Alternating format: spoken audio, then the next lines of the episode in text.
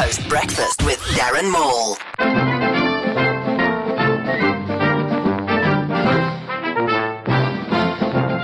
An ancient Egyptian spell book from 1,300 years ago has been translated. Ironically, these ancient Egyptian spells, like bring back lost lover and remove spells, are practiced just inland by Professor Moses Chabalala.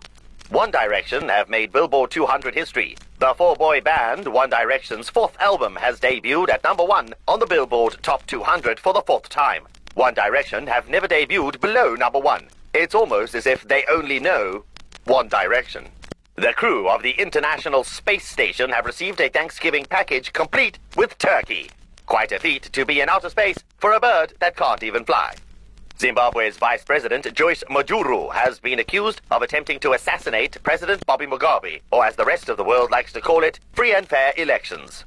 If Zimbabwe's Vice President Joyce Mujuru does survive the next Zimbabwe round of elections and makes it to office again, it can legitimately be called a rejoice. Here ended the morning news.